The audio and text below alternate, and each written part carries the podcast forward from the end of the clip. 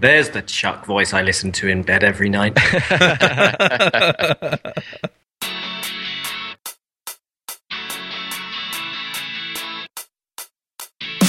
Hey, everybody, and welcome to episode 51 of the iPhreaks Show. This week on our panel, we have Ben Sherman, Hello from Houston. Pete Hodgson, Hello from pleasantly temperate San Francisco Bay Area. I'm Charles Max Wood from DevChat.tv, and this week we have a special guest, and that is Jim Rutherford. Hi, Jim Rutherford from beautiful Nanaimo, British Columbia, Canada. Ooh, we got a Canadian on. This is Another already going to be such a, a kinder and uh, more maple Friendly, syrupy. polite. Yeah. We need we need some more maple leaves down here. Anyway, you want to introduce yourself real quick? Yeah, sure. Um, I'm a, a- freelance iOS developer. Do projects um, for really anybody anywhere around the world who's uh, looking for some iOS development help. And uh, I've been doing development for many, many, many years, and uh, it's the greatest job in the world, and something I, I like to share with my son, which I believe is uh, what we'll be talking about today. Yeah, I'm a little curious. The topic actually says teaching kids iOS programming. Have you actually taught kids to write iOS apps? You know, my son and I have sat down and we sort of worked our way through a couple of, you know, fairly simple iOS apps. I haven't specifically taught him how to code in Objective C. We've done a lot of projects that, you know, use uh, uh, lots of different types of technologies. We've done a little bit of Flash. We've done a little bit of Scratch. We've done a little bit of Minecraft modding. But really the way we tend to do it is, you know, he might come up with an idea and, you know, we'll sit down together and come up with some ideas and take a look at how he might want to try to do that. He is a 10 year old. So, um, uh, you know, from that standpoint, uh, you know, his attention span is not, you know, it's not quite up where, you know, you need to sort of be, you know, spending five, six, seven hours in front of the computer screen, you know, cracking out code. So we try to break it down into small little chunks and produce something that's fun and that he can show his friends or uh, we can just have fun with, spend time together, really. Yeah, that's really cool. I have five kids and I've tried one by one to try and get them all into programming. Not because they have to do what I want to do, but I feel like it's a, it's a good living and it allows you to be creative and solve problems and you looking at the landscape out there for the potential careers. I don't know. I think, you know, I would just like them to have this opportunity. So far, they haven't been super interested in it, but I don't know. It's all about just exposing, you know, the kids to the opportunities to learn and finding out what interests them, right?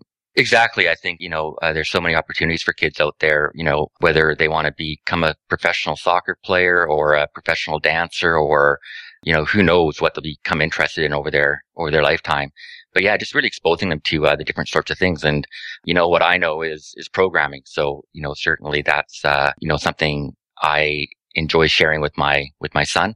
And I know it's something he's very interested in well. I mean, I, I think ever since he's been about six years old, he wants to be a, he wants to be involved in game development. At one point, he wanted to be a game tester, which I thought, oh, that's a pretty cool, uh, career. Um, but you know, who knows where he'll end up, uh, you know, who he'll meet along the way and, and, and what will inspire him. So, um, yeah, it's just, uh, I see it as a, as a step on the journey towards a, a, a happy and productive career. Yeah, well, the other thing that I find interesting about teaching kids to program is that more and more fields out there are becoming computer dependent. And so even if they're not writing the code that does whatever it is that the industry needs, they're still going to need to use the computer and that kind of familiarity really helps. Yeah, I think uh, uh, you know a fairly um, popular term that's bandied about quite a bit right now is uh, digital literacy, and uh, I think probably the best way I've seen it explained is, you know, in schools, you know, kids learn how to how to you know read and write. Now, not very many kids are going to end up writing you know the next Pulitzer Prize winning novel, but they certainly need to be literate. They need to know how to read and write. And I think with digital literacy, it's a very similar thing. I think they need to learn how to, you know, how to read and write code. Whether or not they ever become a professional programmer is a different story, you know, but certainly whether it's, you know, it's, uh, you know, creating a macro in, you know, whatever word processor they'll be using in the future or, you know, customizing their work environment through some sort of scripting. You know, I think that basic literacy can go a long way to, uh, um, augmenting, you know, the skills that they have in whatever career they choose. Yeah, I mean, just learning how to type properly can go a long way to that. You know, uh, you know, my kids can type like hundred words a minute on their iPhones, but when they get to a computer, it's considerably slower just because they don't spend as much time in front of the computer as they do in front of their mobile devices, right? And considering that when they get into the workforce, likely a considerable portion of their career is going to be spent sitting in front of a computer, you know, for all types of jobs. And I think, like you're saying, just general computer literacy is good, being able to whip things up in Excel just because, you know, you're not afraid of it or, um, you know, being able to type quickly so you can get things done. Um, I think definitely is really important. I think, you know, taking a keyboarding class in middle school was hugely important for me, although mine was on a typewriter. Uh, but you know, it was definitely helpful for my career. Yeah, absolutely. I uh, I totally agree. I I think keyboarding is a is a tremendously important skill, and you know, my son has been taking keyboarding, I believe, since he was in grade four. You know, whether I think it's like Mavis Beacon tutor thing they have set up in the computer lab, and um, you know, he's a fantastic little touch type keyboarder. So, how do you get kids into programming? I mean, you talked about Squeak and some of the other things. What seems to be the thing that they latch onto the most? Well, you know, I, I can really only talk about my son. I've, I've got one boy and sort of what goes farthest with him is if we're working on something that he is personally invested in. And I, and I think we probably all like, you know, for example, when I was learning Objective C, you know, I started by reading some books and whatever, but at the end of the day, for me to really learn it, I needed to, to build something that I wanted to use. So typically with my son, what we've done is, you know, we've worked on, on little projects that uh, sort of evolve around what he's interested in. So, you know, a couple years ago, he was uh, totally obsessed with Minecraft. So, you know, we did a couple projects around around Minecraft. Um, you know, we made a very simple little Minecraft mod. We um, downloaded Eclipse, sadly, and uh, Oh, and and, uh, and a product called Minecraft Coder Pack, which is a I guess a package of Java files that make it really really easy for you to create your own Minecraft mod. Um, so it exposes pretty much everything in the game that can be that can be customized.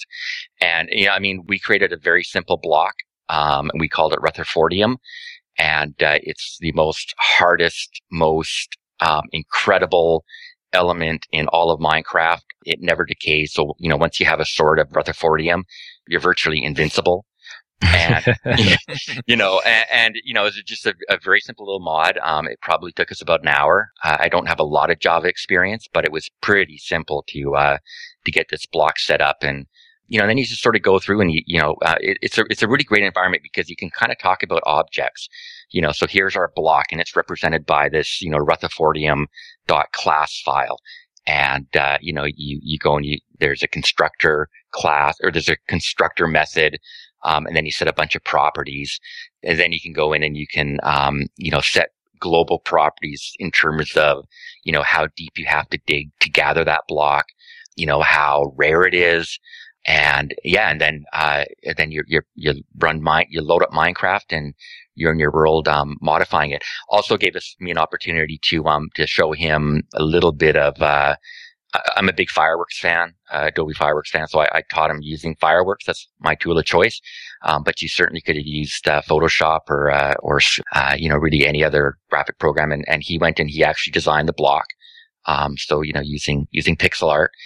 And yeah, and we had our own little Minecraft mod, and uh, you know it was a sort of a fun little. It was probably about two hours in total to get it going, and you know just a really just an opportunity for us to sit next to each other and to me to explain a little bit of code him to do a little bit of graphic design. And uh, then we had something that he was just tickled pink that he was able to use this with inside the uh, the Minecraft world. One of the difficulties that I had, it's pretty easy to get young kids excited about games, right? Uh, creating games, you know, maybe putting artwork that they create in the game or whatever, or just saying, okay, tell me what kind of game you want to make and we'll try and make it together. And in doing that, what happened to me was that the feedback cycle was way too long you know, for instance, uh, I wanted to, my son, when he was in elementary school, my oldest son, he wanted to do a planet project. And most of the kids would do like a paper mache planet and they'd paint it or whatever. Uh, we decided to do it in, uh, in 3D on the computer, uh, where you could just sort of like click and, and drag around. And my 3D is pretty rusty because I don't do it all the time. So yeah. this was, uh, in DirectX I, or Direct 3D. I did this and I eventually got it working. Man, it was like a few hours of just head scratching work and he was uninterested in that part of it. What really got him going was I had him open up. Uh, this was on Windows at the time, so I was uh, he was using uh, Paint.net, and I just had him draw the the texture of the planet. I think it was uh, Saturn or something. Uh, I can't remember which planet it was, but I had him draw what the texture would look like, and then we wrapped it around the sphere. And he really liked that part of it. And when we showed it off in the class, you know, using my laptop, you know, his the entire class eyes lit up, and they were like, "Oh, that's so cool." But it's the slog in the middle, which can sometimes be the most rewarding part that you know like when you encounter a problem and you don't know how to solve it and you know like the, eventually you tackle that that's the like the high that i get off of programming. And that's the the type of like sense of accomplishment i want to sort of Im- impart on the on the kids to so that they can understand why i like it and why they might like it. But it also tends to be like the biggest barrier. Like it doesn't look like any fun right? Yeah yeah. And i think what you said there about problem solving is is really important because I think that's really, you know, at the essence what we do is, you know, is, is we're problem solvers. You know, we take a problem, whether it comes from a, from a client or, or a coworker or some product specification and, and we solve that problem. So, you know, I think it's, it's, you know, maybe the most important skill that we can, we can teach our kids, you know, regardless of what they decide to do at some level as they get older, they will be, they will be solving problems maybe it will be with code, maybe it won't be with code, but you know, that ability to sit down and say, you know, hey, I don't know how to do this. Let's, let's figure out. Um, it, it's something we, my son and I were doing over the weekend as we were, um, working on, um, creating a World of Warcraft add-on. He's big into WoW right now. So we started writing a WoW plugin and I just started off by saying like, I have no idea what I'm doing. So let's, you know, let's sit down and figure out how to do this. And, you know, his, his first question to me was, can we only do this for half an hour? And I'm like, yeah, that's totally cool. Let's, let's see how far we can get in half an hour. And, and then we'll come back in a couple of days and we'll see how much farther we can get. We actually got quite, quite a ways, but I think it's just sort of exposing them to that. You know, here's, here's how I solve this problem. You know, this is what an event is. And here's all the events that we can respond to and wow. And, I showed him this great big long list of there's like a thousand events and he was already starting to say, Oh, so we could do this and we could do that and we could do this. I'm like, I'm like, yeah, we can, I mean, we can pretty much do anything. It's just a matter of sitting down and figuring out how to do it. So I think that's really important is, is the whole problem solving aspect. And I know they teach a lot of that in school right now. I mean, when they're doing a lot of their projects right now, math and, and social studies and sciences, it's all really based on problem based learning, which is, you know, where the teachers give them a problem and the students sort of figure out a way to, you know, how they would solve that. So I think there's a really good synergy there between what we do and, you know, what they're doing in school. What about, you know, even younger kids? I know there's lots of sort of toolkit programming languages that are more visual that allow you to sort of drag control blocks and, and things like that. Uh, one of the ones that I remember uh, learning on a long time ago was Logo, where you have like the little turtle and you can tell them to move up four spaces, yeah. turn right. Uh, yeah. That, that was pretty, I don't know, I guess uh, pivotal for, for my own learning. Did you and do I've that seen, on a typewriter too? yeah, I had to walk uphill to, to school, school both, both ways, ways, in the snow. Yeah, yeah. So I mean, that to me was was uh, was I don't know helpful to be able to see to think procedurally and to to see the output. I you know. Do you have any experience or recommendations on tools we can use for kids even younger than 10 years old? Yeah, certainly. Um, uh, you know, one of my favorite projects is uh, it's a project called Scratch. It's uh, uh, produced by uh, MIT, and uh, it's a um, a drag and drop programming environment. It uh, you know it it's a really really really great toolkit for kids. Uh, a, there's a whole online community around it. Very very low um, entry to barrier, but you can create interactive stories. You can create very simple games. You can create um, animations, and it's all done with a with a drag and drop interface and you can drag and drop control structures like for loops and conditionals. You can uh, integrate uh, operators into it. And, uh, you know, you, you, essentially can take a sprite and animate it across the screen by using just sort of drag and dropping these control blocks around the screen. It's recommended for kids 8 to 16.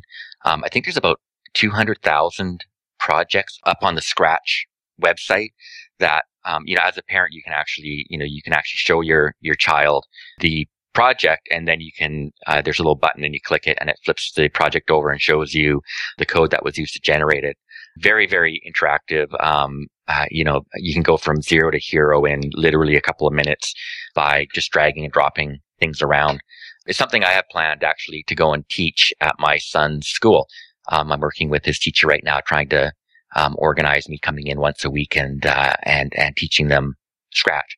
So looking forward to having a lot of fun with that. But certainly a really, really neat, neat product. Yeah, it looks really cool. I'm looking at the website right now. My son is eight, and so I, I keep thinking, you know, is this something that, that he could just pick up and run with or? Yeah, absolutely. Um, you know, there's lots of great little videos and the videos, um, that show you how to do things are, are, are, are very short. And, and, and literally, I mean, you can put a sprite, a sprite on the screen, a little bit of, you know, drag, drag a couple of blocks onto the, uh, the code editing workspace and have that sprite jumping within, you know, within a minute. And at that point, really your imagination just becomes, you know, your only limiting factor. Um, so yeah, I would, I would, if eight year old, I would definitely introduce him to it and, uh, you know, see, see what he ends up creating. I'm assuming it runs on Windows, Linux, Mac. Yeah, it's a, um, it, it's Flash. So, you know, really any web browser that can run Flash is, um, is going to be able to handle it. And yeah, lots of fun, lots of fun. That's really cool. Do you know of any uh, available for iPad? It might be a little bit easier for, for super young kids. I mean, my youngest are, are four year olds and they can navigate an iPad like crazy, but a computer, the, the sort of dexterity for mouse and keyboard isn't quite there yet. Um, yeah. No, I haven't seen anything. I mean, I certainly nothing has caught my eye for kids that young on the iPad. I did come across an app a couple of days ago called Codea, which is very similar to Scratch, except what you're actually writing code and it uses Lua. Um, and you can create interactive stories, simple games, uh, interactive animations, that sort of thing. And the entire IDE is, is on the iPad. Haven't really dug into it too deeply, but it certainly looks, uh, looks, looks quite interesting. Kids love iPads. They love iPhone. I mean, obviously, if you have kids, you know this. They just really love interacting with that. So I'm hoping it's something I can expose, uh, my son to and, and see what he can do with it. I just came across one called, uh, Hopscotch uh, which is free and uh, looks a lot like Scratch. You sort of drag control blocks onto a surface and, and then click play, and it can draw things or move things around. So that that looks like something I might take a crack at with my kids and see if they're interested in it. Yeah, I saw I saw a tweet about hopscotch the other day. I think they're looking for looking for testers or something, or I'll see if I can dig that up and I'll pass it along for the show notes. Yeah, all of this looks like a lot of fun. One thing that my eight year old is really into is Legos. And so I've been looking Yeah. at the Lego Mindstorm stuff. And they also have a competition for elementary school and junior high or middle school aged kids. And so I thought that might be fun to get into too. Do you know much about that? No, I haven't done any work with Mindstorms. My son loves Legos. Well, he used to love Legos. And at the time I thought about picking up some Mindstorms, but for whatever reason I I didn't. There is a an interesting project that I've only looked at, but it looks very, very cool. It's called littleBits and uh, the web address is littlebits.cc and it's kind of pluggable. It's kind of like a, a DIY building block set where you can build your own circuits and it has sensors and you know, will detect light and, and, uh, has servos and you plug these things in different orders to create different circuits and different, different projects.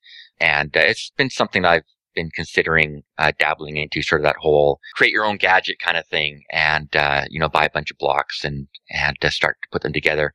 There's also another interesting one, which is targeted just for girls and it's called GoldieBlox.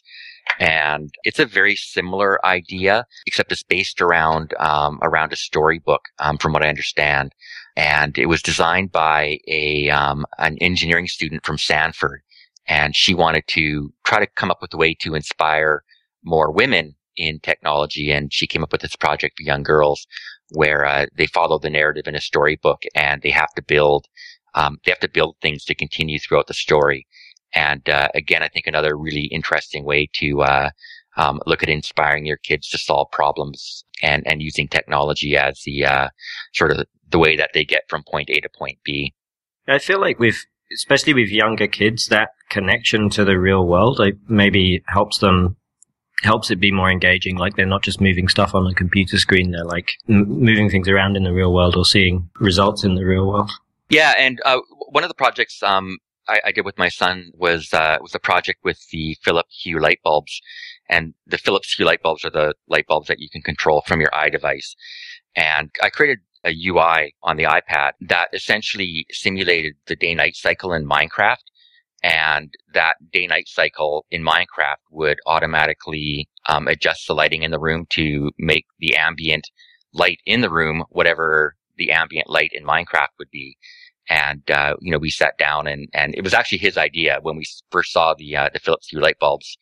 And he thought, oh, wouldn't it be cool if we could, if we could change the color of the light in the room to whatever it is in Minecraft? And for me, that was just a challenge. So yeah, we you know we have to do this. So we went up and picked up, picked up the light bulbs and, uh, made a very simple UI in, on the iPad.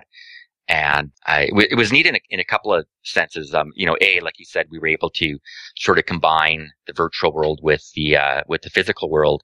But he had some really neat ideas through the app. So originally, what I had was I had the sun going up and down in just a straight line. So you would see the sun go up, and then the sun would go down, and the moon would go up, and the moon would go down. And he sort of came up with this idea. Wouldn't it be neater if it sort of tracked across the sky, like did like a sunrise and sunset? So we sat down and ended up using a, a quadratic formula to create the arc that the sun and moon would move across. And, you know, certainly the algebra was far beyond what his um, understanding of math was, but it was an opportunity to say, you know, here's some math that, you know, that people can use in the real world. And, and, and here's how we take that math and apply it um, across a UI. And, you know, so hopefully when he's in, you know, when he's in junior high school or high school and he comes across having to learn some sort of odd, abstract mathematical formula, you know, hopefully he'll be thinking about, you know, how this formula would sort of come to use in the real world. You know, I, I can remember when I was in, yeah, I think I was in honors algebra in grade 12 and we were learning some trigonometry thing and a student asked why and our instructor came up with the answer like, oh, one day you might want to build a house. And um, I think most of us kind of laughed at him because, you know, we're in honors math. We're not, we're probably not going to be ever building houses. So it was really a, a, poor example, but, you know, hopefully when you can take those ideas and, and apply them to something that you're, that you're passionate about, you'll take a different point of view when, when you're being exposed to some of these concepts later on. So it was a real fun project. And, uh, you know, it was just really sitting down and, and being creative and, and solving some problems and it was actually quite cool. It got picked up on on Hacker News and made it to number one on Hacker News, and then TechCrunch. Yeah, I remember uh, taking a look at this video when uh, when that happened, and yeah. I showed it to my son. I was like, "Isn't this cool?" Because he dabbled in Minecraft a little bit, and uh, he's like, "Yeah, that's cool." And I'm like, "Do you want to do it?" And he's like, "No." I'm no. like, "Okay."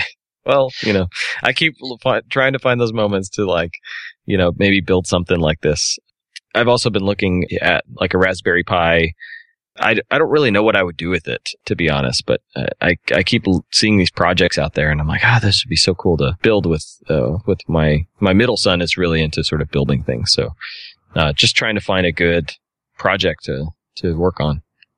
Yeah, I've been yeah. doing that with, uh, my, well, my kid is two years old, so he's not really old enough to understand what's going on, but I, I've been oh, playing. Oh, baloney. So, so he understands, but uh, he has a different interpretation of reality than grown-ups. But he loves it when I play with my. Fla- he calls them my flashing lights, which is which is me messing around with with Arduino's and Raspberry Pis. And as soon as he sees me sit down at the table, he's like, "Are you going to make some flashing lights?" like, yep.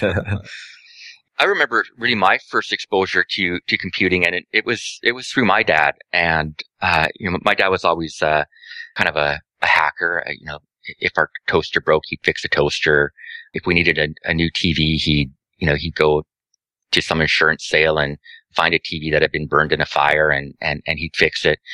But one day he he was a maintenance engineer at a, a lumber mill, and one day he went to a course and, and he brought back this programmable logic controller which was, this would have been about 1979, I guess. And, you know, it was, uh, it was essentially a breadboard.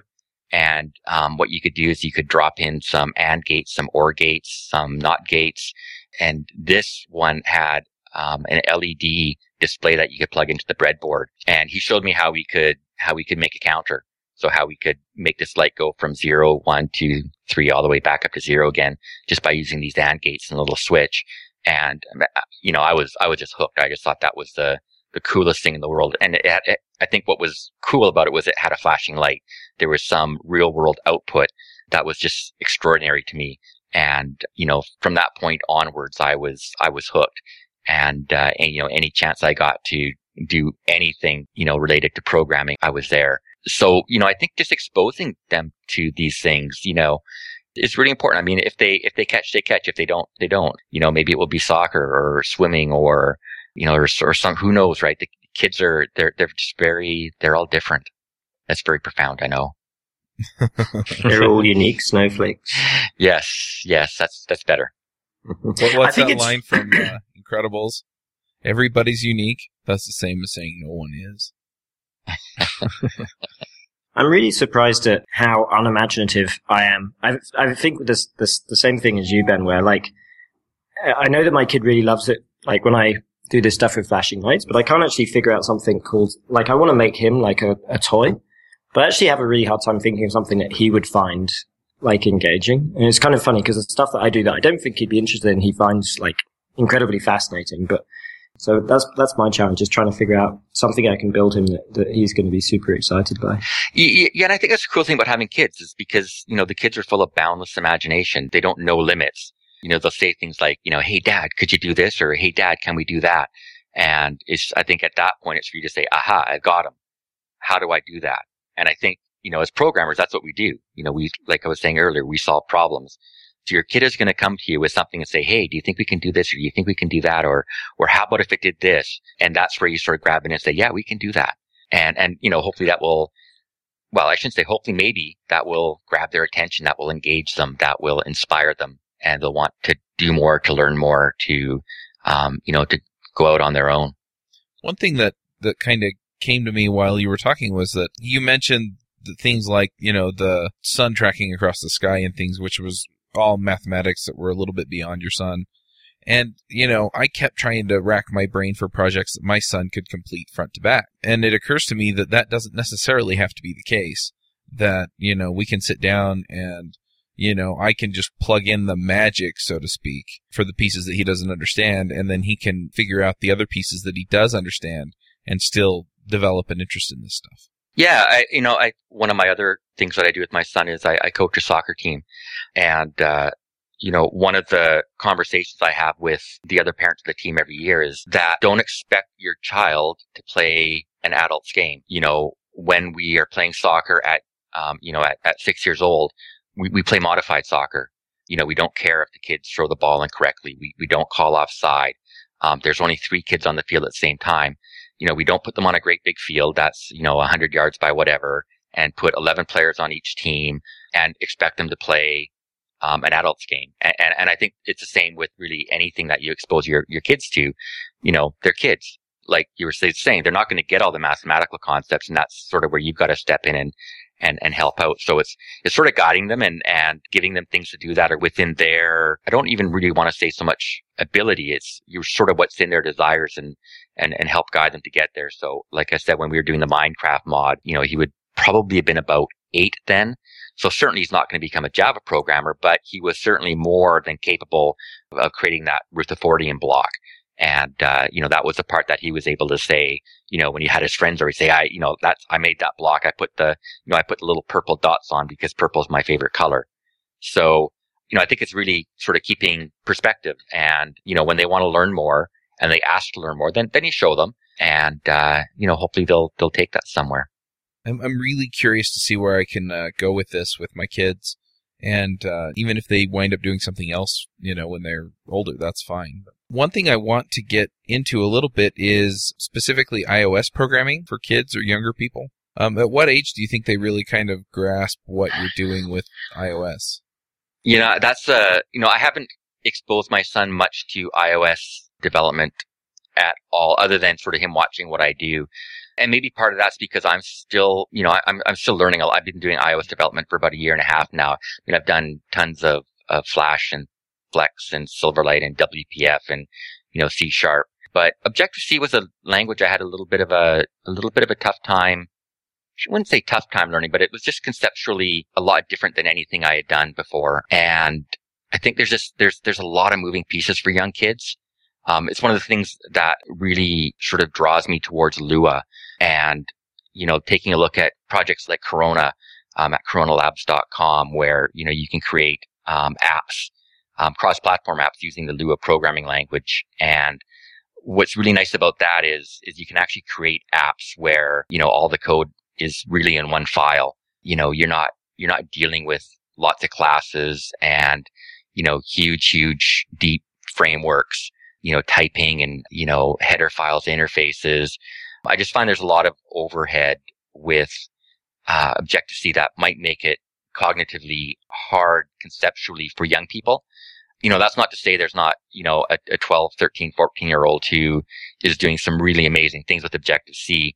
But for me, with sort of the way I think about Objective C and where I think my son is, I just don't think it's very accessible. And, you know, again, I'm not, I'm not professing to be, to be right about this, but that's just sort of my gut feeling. I, I know we, uh, we tried to do a, well, we did a, a cookie clicker clone.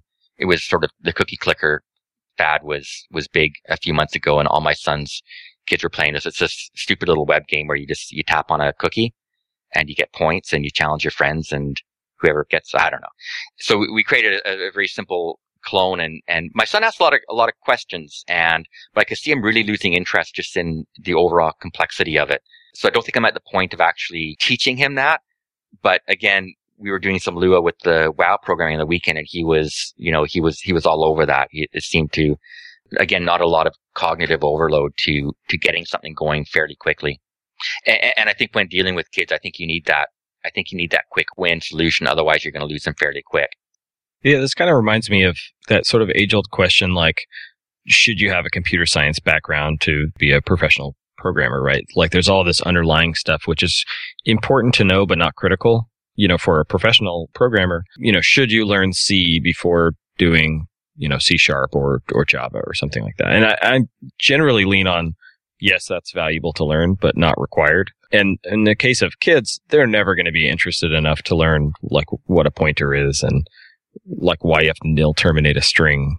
I mean, that stuff is just you might as well turn off all interest in programming uh, immediately. So I think it's you know have, starting at a high level where they get those quick wins is is good, and they can sort of ignore all the nitty gritty details underneath uh, is probably really important.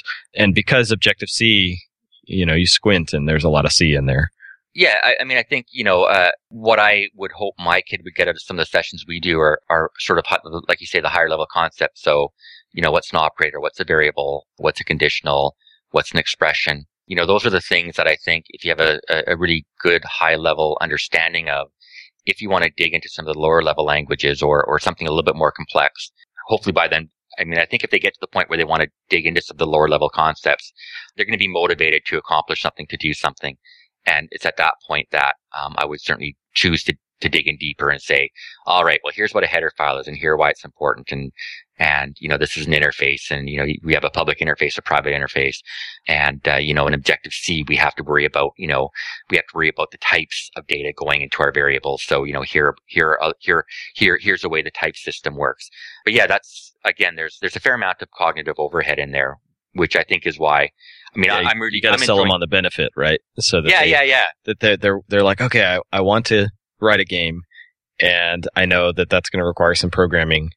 And so I'm willing to invest some time to, uh, you know, maybe be uncomfortable and not really know what I'm doing and ask questions and get through that so that I can get to the end result. And I think, you know, that's probably uh, the best thing that we could teach our kids is you can do this and I'll provide you with whatever resources you want, you know, Absolutely. to, to make that happen.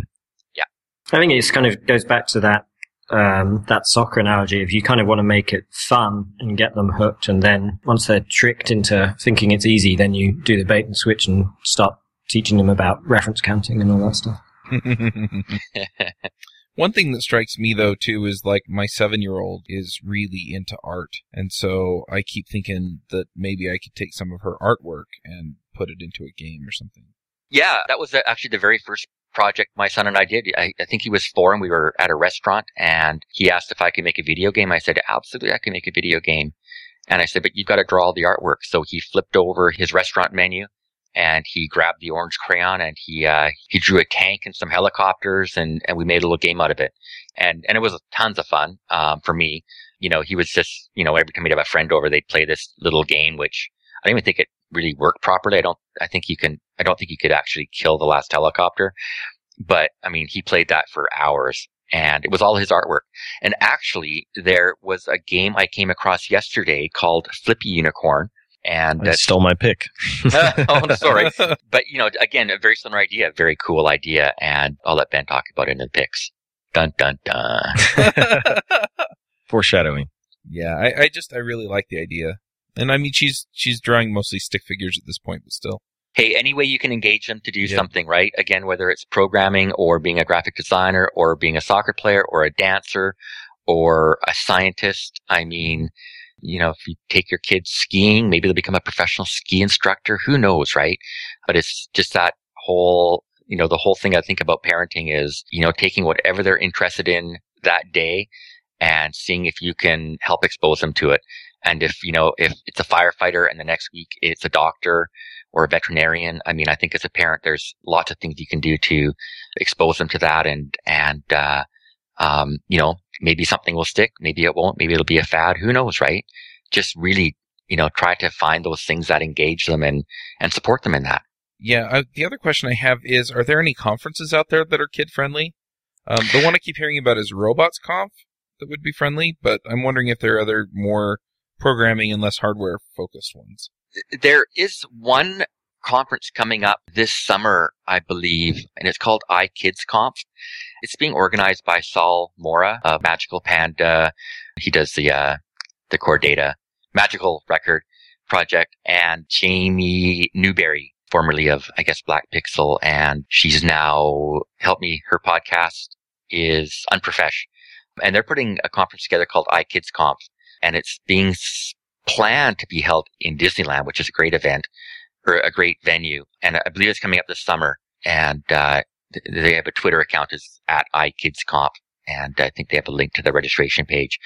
That's really the only other one I've heard of in terms of sort of kids related conferences. I know that um, has like a, a kids kind of parallel conference. So if you're going, if you go with your family, and that's like in a um, not an amusement park, what's the word? Like a water park. Um, so if you're, if you, you, a lot of folks, when I was there, a lot of folks kind of brought their families and their families were either off playing around in the water park or were doing this kind of little parallel kids conference at the same time as the, as the programming one, which was really nice actually. It was really nice to see people walking around a conference with their kids rather than walking around not with their kids. Mm-hmm. Another site that's quite interested if you're interested, if you're, you know, if you'd like to sort of do more sort of DIY type projects with your kids is, um, there's a site called DIY.org and they have hundreds and hundreds and hundreds of projects that are suitable for boys and girls of, of all ages, you know, and they range from building things in Minecraft to doing things with makeup, creating, um, survival kits and jewelry and recipes for, for, for baking, but they're all very accessible projects. And I think when you complete them, you actually get badges, virtual badges. Um, and they have a little iPhone app that you can keep track of your badges and all the things, things that you do. But certainly if you're interested in doing projects with your kids and, you know, doing things that are sort of DIY based and technology based, it's, uh, it's, it's a great website. Lots of resources for parents and lots of projects for kids. Lots, lots of fun there to be had. Yeah, I love all this stuff. I'm going to be using the show notes to pull a bunch of stuff together. My my kids' school have an after after school program that parents can pull together, and it's it's so it sounds a lot like what you're looking at doing at your kids' school, and so all of these things really are exciting to me. And the idea of iKids Conf that's that sounds like fun too. you know, hanging out um, at Disneyland for a few days, it's always fun. and if you can get some uh, kids learning in there. And the interesting thing about the sessions at iKidsConf is the kids will attend a 45 minute session and then there will be a 15 minute session for the parents afterwards. So the parents can uh, uh, get an idea for what the kids were learning and given some ideas as to sort of how they can support them and, and engage them when they get back home. Another project that's I've seen in and now I think it's quite big in the UK, um, and it's called Code Club.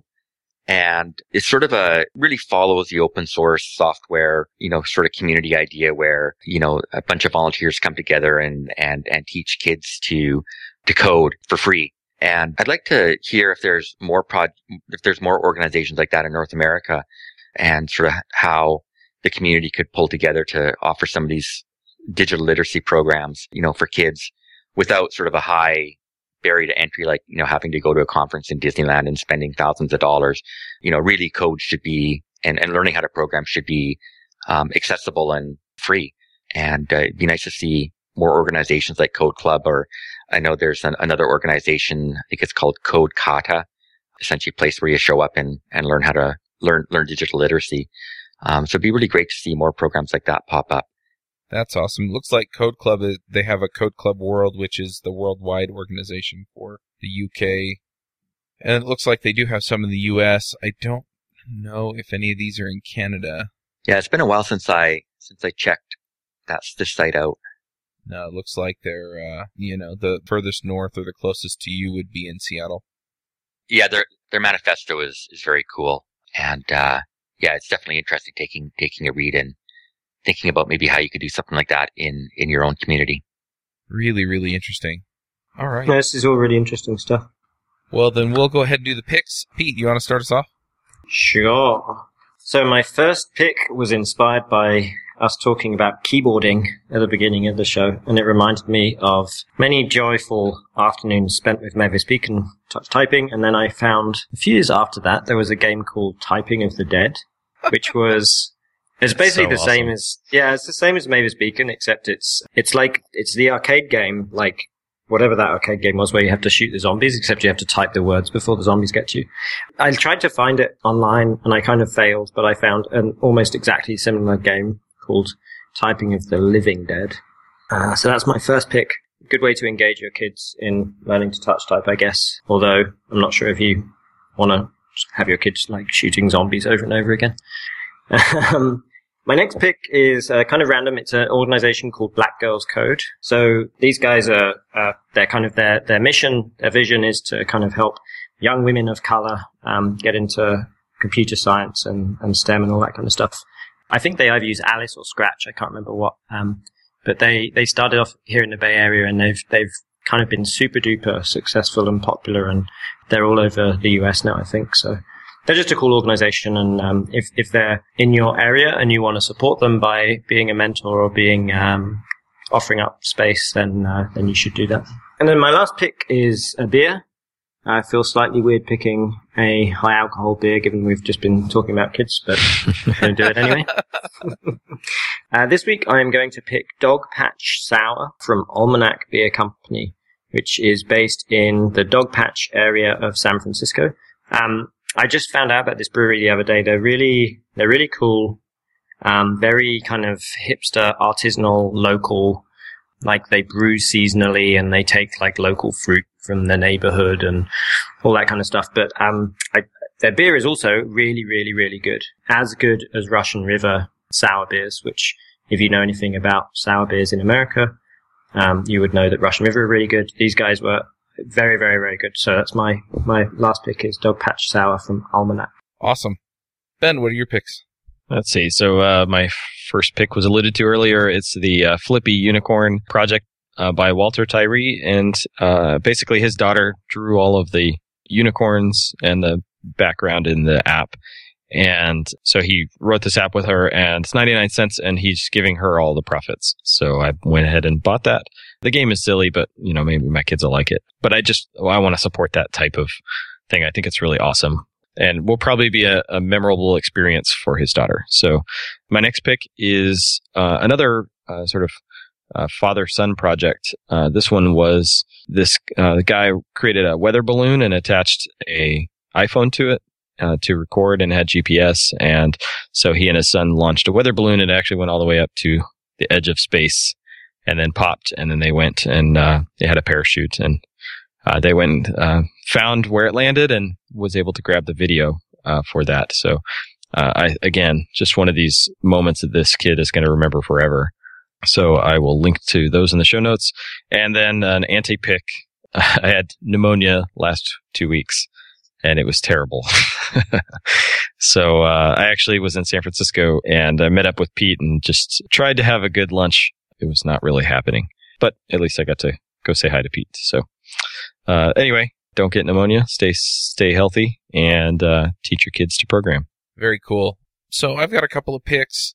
We've talked about teaching kids to program on the Ruby Rogues podcast, and we've also talked about we talked about robots last week. I think it was last week or the week before on the JavaScript Jabber podcast. We talked a lot about kids on that too. So I'm going to recommend both of those episodes. Other than that, I don't really have anything that I want to pick, so I'll I'll uh, hand the the microphone over to uh, Jim. Jim, what are your picks? All right. Well, uh, my first pick is a book, uh, and the book's title is "Everything Bad Is Good for You," and it's a very, very cool book. I read it about uh, eight years ago, and I think it's still very, very relevant. But it really will make you think twice about sort of that question when you have kids, which is how much screen time is too much screen time. And uh, this book studies the um, evolution of um, media over the past, I guess, about 40 or 50 years and takes a look at how, and he, what he tries to do is correlate the increase in complexity of narrative in television, books, and movies and video games to an overall increase in, uh, in IQ over the same period of time. And it, it's a, it's a really, really interesting read. Highly recommend it. My second pick is an app, and I sort of talked about a little bit earlier. Um, the app is called Codea, and it's an app for the iPad that lets you make games, simulations, animations, all using the Lua programming language. It looks very, very neat. And uh, if your kids have an iPad, uh, this looks like a very accessible way for them to uh, to create some really interesting projects. My final pick is a beer, and if you ever happen to be up in the uh, in the British Columbia, Canada regions of Vancouver, or Victoria, um, there's a fantastic brewery called Driftwood Brewery, and they have a an IPA called Fat Tug and uh, it's really really hoppy. It's really tasty, and uh, one of my favorite beers whenever I can get into a pub that uh, that has it on tap. Fantastic. Very cool. All right. Well, um, I just want to thank you for coming again. It's been a terrific discussion, and I've got a ton of ideas for things I can do with my kids. Awesome. I also want to remind everybody that we are still doing the book club for the functional reactive programming. We had a little glitch technical difficulties last time, so we are still going to read the book and we are going to talk to Ash. It's just, uh, it didn't happen last week and we're still working that out. So, besides that, thanks for coming. We'll catch y'all next week. Hosting and bandwidth provided by the Blue Box Group. Check them out at bluebox.net. Bandwidth for this segment is provided by CacheFly, the world's fastest CDN. Deliver your content fast with CacheFly. Visit C A C H E F L Y dot com to learn more.